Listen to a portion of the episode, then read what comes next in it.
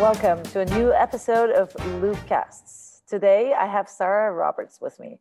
Sara is the founder and C E O of Healthy Nibbles. Healthy Nib- Nibbles is a B-certified corporation. She is a thought leader in making healthy, sustainable food accessible. She's also focused on work, workplace well-being, insights as a service, and she's all about purpose-driven business. Welcome, Sara. Thank you, and thank you for having me. I'm really looking forward to speaking. Yeah, same here. I, I love your story. Why don't we just start with that? So how did Healthy Nibbles come along? So it was, like many startup stories, it came from a sort of personal experience. Mm-hmm. Um, I was at the bedside of my dad, who was unfortunately in palliative care for quite a, a while, and went to the vending machine at three o'clock in the morning. And as you can imagine, the usual sort of unhealthy products were available. Right. Next to it, I noticed this giant poster saying diabetes and obesity kill. And for me, it was just that oh, wow. moment that, oh my goodness, the juxtaposition between what you're saying and what you're doing was so evident. And then I remember walking back through to my dad and seeing the nurses, and they were sort of fueled with processed foods and actually in a really demanding environment. And it just, I guess, that moment where the world wasn't rushing by quite so much and just gave you time to think. And it was, yeah, that was the, that was the moment that inspired this needs to change. Amazing. So what does Healthy Nibbles do? So we started with a, just the very simple concept of putting health food in a vending machine. That was it. We wanted to change that environment and really bring innovation to the vending space. Um, where we are now is completely different. We've got autonomous retail, so that includes the vending machines, but also wellness cafes that we put into workplaces. So they have, and they're fully self-service, so completely unmanned, and you can get fresh and frozen foods um, and snacks. And then we've got corporate gifting, um, which is very much driven by sustainable brands um, and impact-driven um, founders. And more recently, we've launched Um, an M V P around insights and analytics as a service. So looking at what are the consumption patterns, when's the best time to engage wow. with, the, with the customer. Um, so quite different now um, to where we started, but Amazing. I think we're in a, the sort of the place where we're going to sit for a long time and grow, essentially. So you, you're essentially changing um, the world of work one bite at a time, you know, I love that. And yeah. um, one question is, of course, like when you tell me analytics, that gets my attention because I'm a huge dork and I'm a math major. So what do you mean by that? Like, what are some of the numbers that pop up? What's like, um, what do you find personally exciting that comes out of this analytics? So there's, there's two really exciting things that I've seen recently mm-hmm. and where we're sort of taking it. So we've identified that when somebody eats something unhealthy, mm. blood sugar dips by sixty-six percent. Wow. So you take that, and your pro- that's linked to obviously your productivity levels. Mm. If you take that in a workplace setting, mm. you can actually save a company two, nearly two and a half thousand pounds per employee by wow. getting, per year by getting that employee to swap from an unhealthy product and snack to a healthy one, where it, the blood sugar is more stabilized. So that was a real eye-opener behind, obviously, when when a founder has I, an idea for a business, you get very, you can get very excited. And actually to have that rooted in a financial number that procurement can understand and H R can understand is so important. So that was one that was really exciting. The other was when we started to do work with Transport for London. So this was a slight change for us, in as much as we've been purely focused on the workplace right. until the opportunity to put vending machines in the Transport for London estate. Mm-hmm. And there we started to find behaviours going to and from work, where people were repeatedly buying Monday to Friday, Saturday, mm-hmm. same hours of sort of seven a.m. and say six p.m. coming to and from work, and really showing that there is an actual demand for people to eat healthy snacks on the go. So that gave us a, another really brilliant insight that actually we're building up that, that customer engagement. So hopefully we're able to change their the story and the narrative around why they're eating eating healthily and things. So okay. Yeah. Wow, that's really scaling. Standout right pieces. So that's so exciting, Sara. Like, you're really scaling at the moment. And as a you know founder to founder, I'm really curious about what keeps you awake at night these days. It is this the scale of growth. We're just just completing on a funding round, and we all do projections, but the projections are pretty um, pretty specific and linked to certain things. So I can see them actually materializing in the way that we want it to be. And I think for me, I've gone through, I'm just completing an exec program with Goldman Sachs, and bringing all of these different things together, I kind of feel we're perfectly prepared, but going forward, there's a huge amount of high growth coming. Mm-hmm. So scaling the team from sort of, there's seven of us at the moment, to being closer to about one hundred in the next eighteen months, two years. Wow. To potentially exploring international locations, scaling across the U K. I feel that there's an awful lot of growth coming, and it's the challenge, obviously, of building and continuing to maintain and build that culture that you've grown in the business as a small mm. How do you bring that all the way through to a large team, multinational, working right. with a lot of different clients? So I think that's kind of, that's the thing that I want to really nail, because I think mm. in investing in your team and building out that team, then hopefully you can keep the culture alive as you continue to grow. So what kind of conversations are you having with your team around that? It's really about all the actions that we're doing is embedded in values. Mm. And to be honest, I should know about this. I've pre this business, I had fifteen years in brand and innovation and embedded in values. But it's amazing, even as a founder in a different sector, how much you sometimes fail to look at your own business in quite the same way as you would a client's business. So I think we've really spent a lot of time cementing those values that we want to actually have. So integrity, really being sort of earth positive. How do we embed that? How do we embrace that? Um, we're very um, focused on sustainability and impact, and we've become a B Corp in the last year. Nice. So an awful lot of those things, and I think that does that does help. Actually, it helps embed the principles with the existing team, but also it acts as a sort of beacon for future employees as well, that we're actually externally certified around the values and actions that we take. For those uh, of us who don't know uh, B Corp, can you like tell a little bit about what a B Corp is? It's a B Corp. Um, when I first approached it, I actually thought it was more to do with the environment, but it's actually more to do with making an impact as a and the wider element of how do you do that.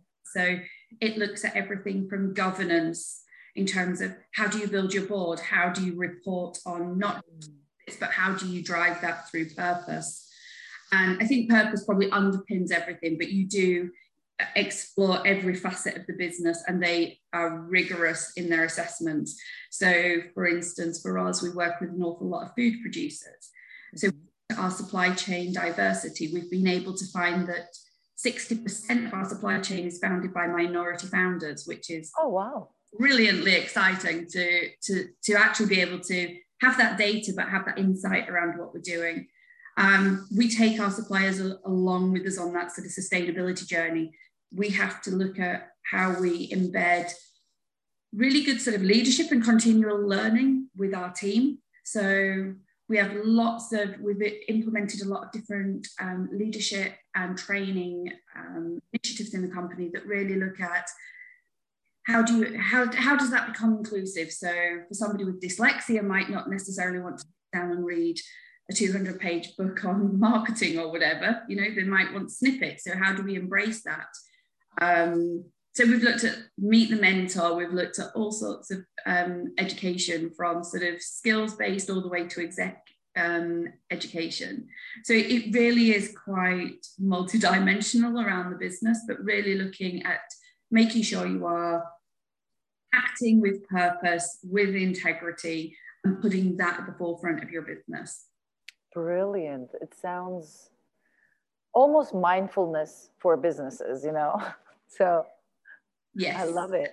So um, Sara, tell me a little bit about the entrepreneur Sara. So um, what are the sort of habits that keep you on track? I would um, I'd love to be very virtuous and say sort of mapping out all those wonderful habits that we all should have. I think learning to be more reflective mm. is something that I'm going through right now, and that's quite um, pertinent to me. Quite. What does that mean? So being more like reflective? We, as I say, I've just been going starting um, or I'm midway through the Goldman Sachs program, and it's wow. a program working with founders, uh, female, not just female, sorry, um, with founders around the world. Um, you go through an executive M B A program with Oxford Saïd, and you're also supported by lots of entrepreneurs. Wow. One of the things you start through every single facet of the business, so all the basics, operations, marketing, vision. Right. But what I did notice is we've been running at that vision and that goal so fast that actually you don't, or for me, I wasn't taking stock of what achievements we'd actually done. So, for instance, getting the B Corp certification, it was like, great, the award's in, now what's next? And did that go well? Did it not go well? What could we have improved on? And even though we're only halfway through this program, it's taught me to be far more reflective about what are we actually achieving and what could we do better. So I think that's a key thing. I think I've got an amazing tool that I use um, called the Full Focus Planner, which mm. is absolutely fantastic. That is something that I live by, and sort of write everything down at the start of the week, what your goals are. But it doesn't just look at the work um, in, environment. It looks at sort of spirit, soul, body, sleep, connection to friends, which I'm sure you know as a founder is one of the things that can possibly go get swept off, off the end. Hold on. Like, okay, I really want to deep dive into do these two different things. So one, like, and that's one thing I always like keep feedback, like keep getting feedback about my, uh, from my own team about like how we don't stop and celebrate these moments, you know, it's all about the next thing and the next, but that's how I am in nature. So how do you, how are you working on that specifically right now? Are you celebrating? Are you calling people? Are you messaging people? Are you throwing parties? Like, or just being reflective and just saying this out loud? How does that practice look for you? It's a bit of uh, double, double-sided. So for me personally, I revert back to my journal. So I will, you know, what big three things am I trying to achieve this week? And did I do it? And how did I do it? It has a really interesting little paragraph on your week's reflections, which says what went well, what didn't go well, what would you like to keep doing? So that's really key for my personal element. Um, in terms of the team, we've just onboarded a new H R platform, and it has oh. a little option to go to give thanks to the to individual different actions. So that's something that we've done. We've also started to have monthly lunches um, just to try and connect and bring together, because obviously with hybrid working and everything else going on, just to have that human connection, especially since we've got an operations team that are permanently in the office um, because of obviously the nature of their work. So just making sure everybody else is in the office just to connect and, and just celebrate the month more than anything. Um, so that's that's another aspect that we're, we're sort of adjusting. Um, And then I just think, it just in terms of just being more sort of mindful of the sort of wins, and this is actually really, really um, good in terms of what we've achieved. But it's quite interesting because in one of the conversations I've had recently, I admitted, like many founders, to having bouts of those imposter syndrome, like, should I be here? What am I doing here? And somebody actually on the table said, first of all, you never come across like that, ever. Like you you come across like you should absolutely be in the room regardless. And also he said he said well, you've got all these awards, surely that must mean something to you. But I think anyone that does suffer from that will know that they mean absolutely nothing when you when you get into that mindset. So I think it's taking that step back and just being able to, for me, it's very much about writing things down. That works for me, might not work for somebody else, but writing those visions down, being able to check it off. The good thing about my planner is I can look back over the last twelve months and wow. say, yeah, do you know what? That worked. That didn't. We've grown by X. We've increased our reach. We've had X number of feedback. So it, it, it really does help in terms of trying to keep me sort of quite centered. Amazing. I love this. And, um, And then, like, it makes me want to ask you a very weird question. So, are, is there like a, is there like a, and there is always a very interesting answer to this, almost always. Um, so, what's like one absurd or like unusual habit that you have? Like, journaling is definitely one, but like, do you have anything else that you could share with us? No, I'm. I would say it's an odd habit, but I think one thing that we've started to do as a family, because I'm um, married and I've got a fourteen-year-old daughter. Oh, is, wow. um, so we work. We've just decided to start rock climbing. Oh, okay. And um, because she, my daughter's very, very good at that, um, and we wanted to do a family activity, and I think that is something actually since lockdown, since the first start of lockdown, that I've actually started to do is to find something that I can do that te- means I have to leave my phone somewhere. Mm-hmm. That I'm not actually, I don't know what notifications are coming through. So that's no impact. And something that uses your brain for, that you're mentally engaging with something than work. That is something that I think has been a lifesaver. So we've done rock climbing, which we're continuing to do, but um, during the warmer weather, I also do open water swimming, which is much... Again, no phone. It's like...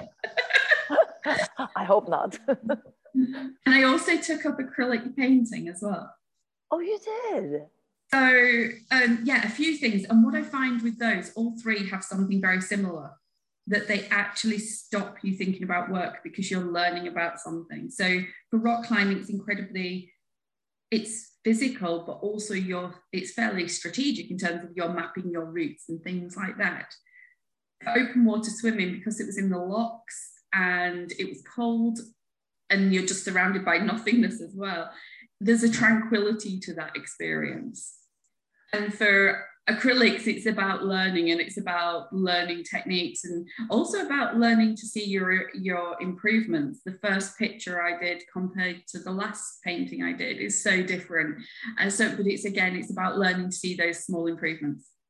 It's so refreshing. Okay, so this brings me to my next question about time affluence. You know, like how time to have time affluence means like you're actually um, good at well-being, because, but then there is a time affluence crisis in the world right now. Like we're being bombarded, as you said, with notifications, with nonstop like virtual meetings, like it's happening one after the other. Uh, we have back to back to back to back everything. So uh, we have a time affluence crisis, so to say. Mm. So how... So one way you're dealing with all of this is to write down your biggest goals for the week, month. I understood that. But how does it look like on a day-to-day? I would love to find out a little bit more about that. Like, how does your day look like, start like, and how do you like pull yourself away from the notification and like virtual meeting chaos? I think one of the things, just looking from a sort of week or month long, um, perspective. I think actually backtrack to that first thing, as an individual, know what type of person you are. I am extrovert when I need to be, but really very introverted actually, um, which are, the public perception is obviously always very different. They're like, oh yeah, you, you know, life and soul, but actually I, I need that reflection space after any form of sort of being out there. So I think knowing what you are first is really, really helpful. That means the way that I plan and schedule my diary is incredibly linked to that. So last week, I was in London all week. I was part of the, the Goldman Sachs residential, but I was out meeting clients and pitching and things like that. So part of this week, I've got a couple of days which are purely clear of no meetings, but just wow. pure focus days. Um, I do... similar in terms of how I structure A, my individual days, but then where I will put meetings. So I put meetings in my sort of my most sort of switched on times. I have those set, sectioned out for meetings. I will always add an hour and fifteen minutes so that you get that fifteen minute, especially I think that's so important now people are home working. Mm. You can quite easily go ten, eleven, twelve, and then before you know it, you're sort of five hours into the day, you haven't had a drink, you haven't had a break, and then it takes a lot to sort of decompress from all the other meetings and work out your action plan.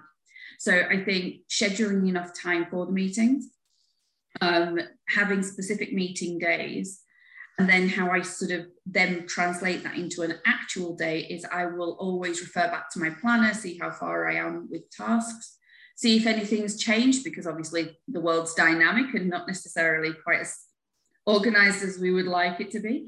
Um, and then I will set a time where the sort of startup tasks and wind down tasks at the start of each day, almost like a sort of brain signalling time that, like, these are the actions that I do to start the day, these are the actions that I do to close off the day. Um, because I think, again, that's really, really important just in terms of building those habits. I read a book over the um, last year called Atomic Habits, and it is so, it was so powerful in terms of building up those micro habits around your day. And then when you look back over a course of twelve months, two years, you see how much you've actually changed. Um, so it's been, I really build my day around that type of approach and see what's working. I love that book. It's also, um, the grandfather of that book is um, a book called Tiny Habits by B J Fogg. Also an amazing book, like totally recommend to read that. Okay. Maybe one question is like, uh, there's so much um, recommendation in our well-being space, right? Like we hear so much.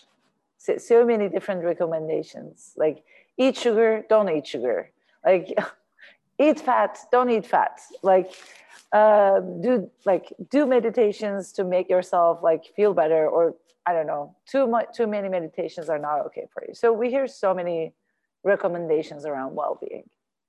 What are sort of the bad recommendations you hear in this space, and what would you tell people instead? I think the single most important thing is to know what works for you. Mm. There's no point in trying to be somebody else that meditates at five o'clock every morning if you are not naturally going to do that. Mm-hmm. Um, there's no point in trying to to really force that if it's something that you're not going to be good at. It's, it's like with exercise as well, go for a run, but if you actually loathe running, then you know, so what? Go do something else. Find something else to do in terms of movement. I think the key thing that I find is just being true and kind to yourself and know your own self-worth. I think we've got so competitive about almost trying in our human way to create this perfect human that actually will never exist, that we're actually losing track of the joy and the happiness of living in the moment and living for who we actually are and being proud of who we are as individuals, because that then builds your relationships, builds the, your working environment, builds the people that you want to be surrounded by, but then you're valued for who you are. So I think for me, it's knowing who you actually are to see what you can adopt. A really interesting fact that we found very early on with um, it's a nutrition study, um, but it, it's coming from the twin database in the U K, and they've got thousands of, of twins that they test to see various situations. And one of them was looking at how they process fats and carbs and all of sorts of different elements to nutrition. And there is a couple, um, they're called um, Lisa and Alana, and they've got a brand called The Gut Stuff. They're amazing. Um, but they're biologically identical. Mm-hmm. They've only got, I think it was forty percent of the same gut microbiome. Mm-hmm. So you just think that was a real aha moment for me in terms of when we're making recommendations around nutrition, that actually, if you cannot do that for biological twins, then you definitely can't do it for the world at large. It is about individuals knowing what works for them. You know all the basics. You know that putting more veg in your diet, limiting your alcohol, trying to drink more water, you, we all know those basics. So it's about trying to adopt those in the best way that we can. Sara, I think I'm going to carve this paragraph out, frame it, and put it on top of my bed. Thank you. Loved it. Okay. Uh, maybe coming from this discussion, if I were to give you a billboard with like something written on it, and it's the biggest billboard in the world, what would you write on it? It would be easier for me to frame that, so. Thanks. Probably something along the lines of "You're perfect as you are." All right, beautiful. And um, yeah, so um, I have maybe one more question before we go. Um, What is like the number one investment you've ever made in yourself or in your organization that has paid off the best?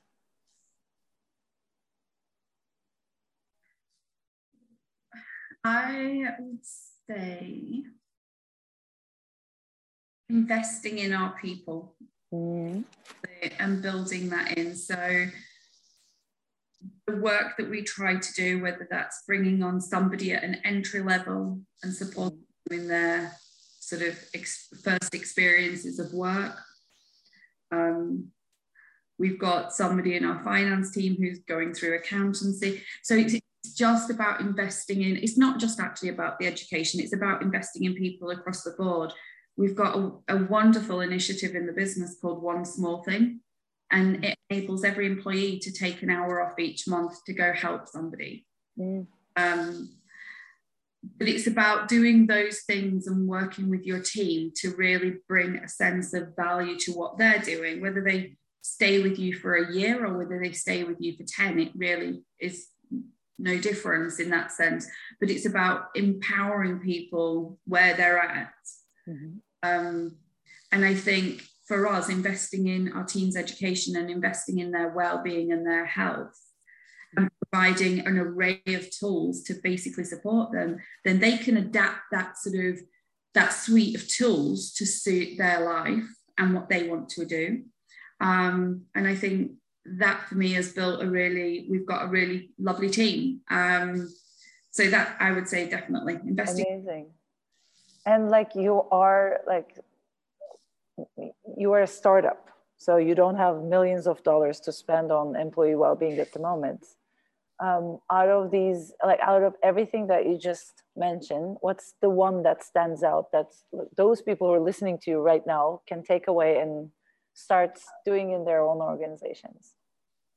I also think it's it's about finding what works for your team, because I think obviously culturally and all of that sort of stuff, um, where they're located, age, probably has a lot of bearing.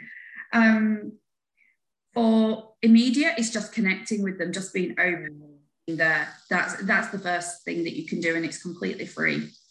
We have, yeah, you're quite right. We're a small team with such a limited budget. We have invested in a wellbeing program, so that gives them health insurance and lots of little other perks like discount gym and trainers and all sorts of things like that. Mm-hmm. That works out at about twenty-five pounds per person. So that's per month. But so, you know, not too onerous if you think as a very small team, you're starting at that point. And then quite a lot of the things we do is that I would recommend is look at your local universities, colleges, mm-hmm, any um, sort of enterprise groups, because we work, we're based in Edinburgh, so we work with Scottish Enterprise, but we able to provide our team have just been through an M S c or part M S c on data science, but it was funded. So there's an awful lot of initiatives that you can sort of, if you explore your local area and infrastructure, there's a lot of options out there for um, you to engage with in, in terms of the education. The other thing that we did is we did, we started a business library. So just bringing books in and sort of being able to share those resources. So there's an awful, I think, is just about thinking creatively in terms of, you know, like the one small thing doesn't cost us anything, but we get to see the interest. It, it opens up so much more because you can have discussions around what's important to that individual. It could be helping the next door neighbour bring washing in and help them get the day set up, or it could be at a an animal charity. There's, you know, it could be very different for each individual. So you do get to see a sort of personality of that come through. Um, but all of these are very low cost, um, entry level initiatives. We're not talking thousands of pounds investment per annum or anything. You're truly running a billion dollar business, actually, but in terms of impact, both to your employees and to the world, I think, with your product. So this was such an inspiration. Thank you so much, Sara. Thank you for having me. Great. Thank you, Sara.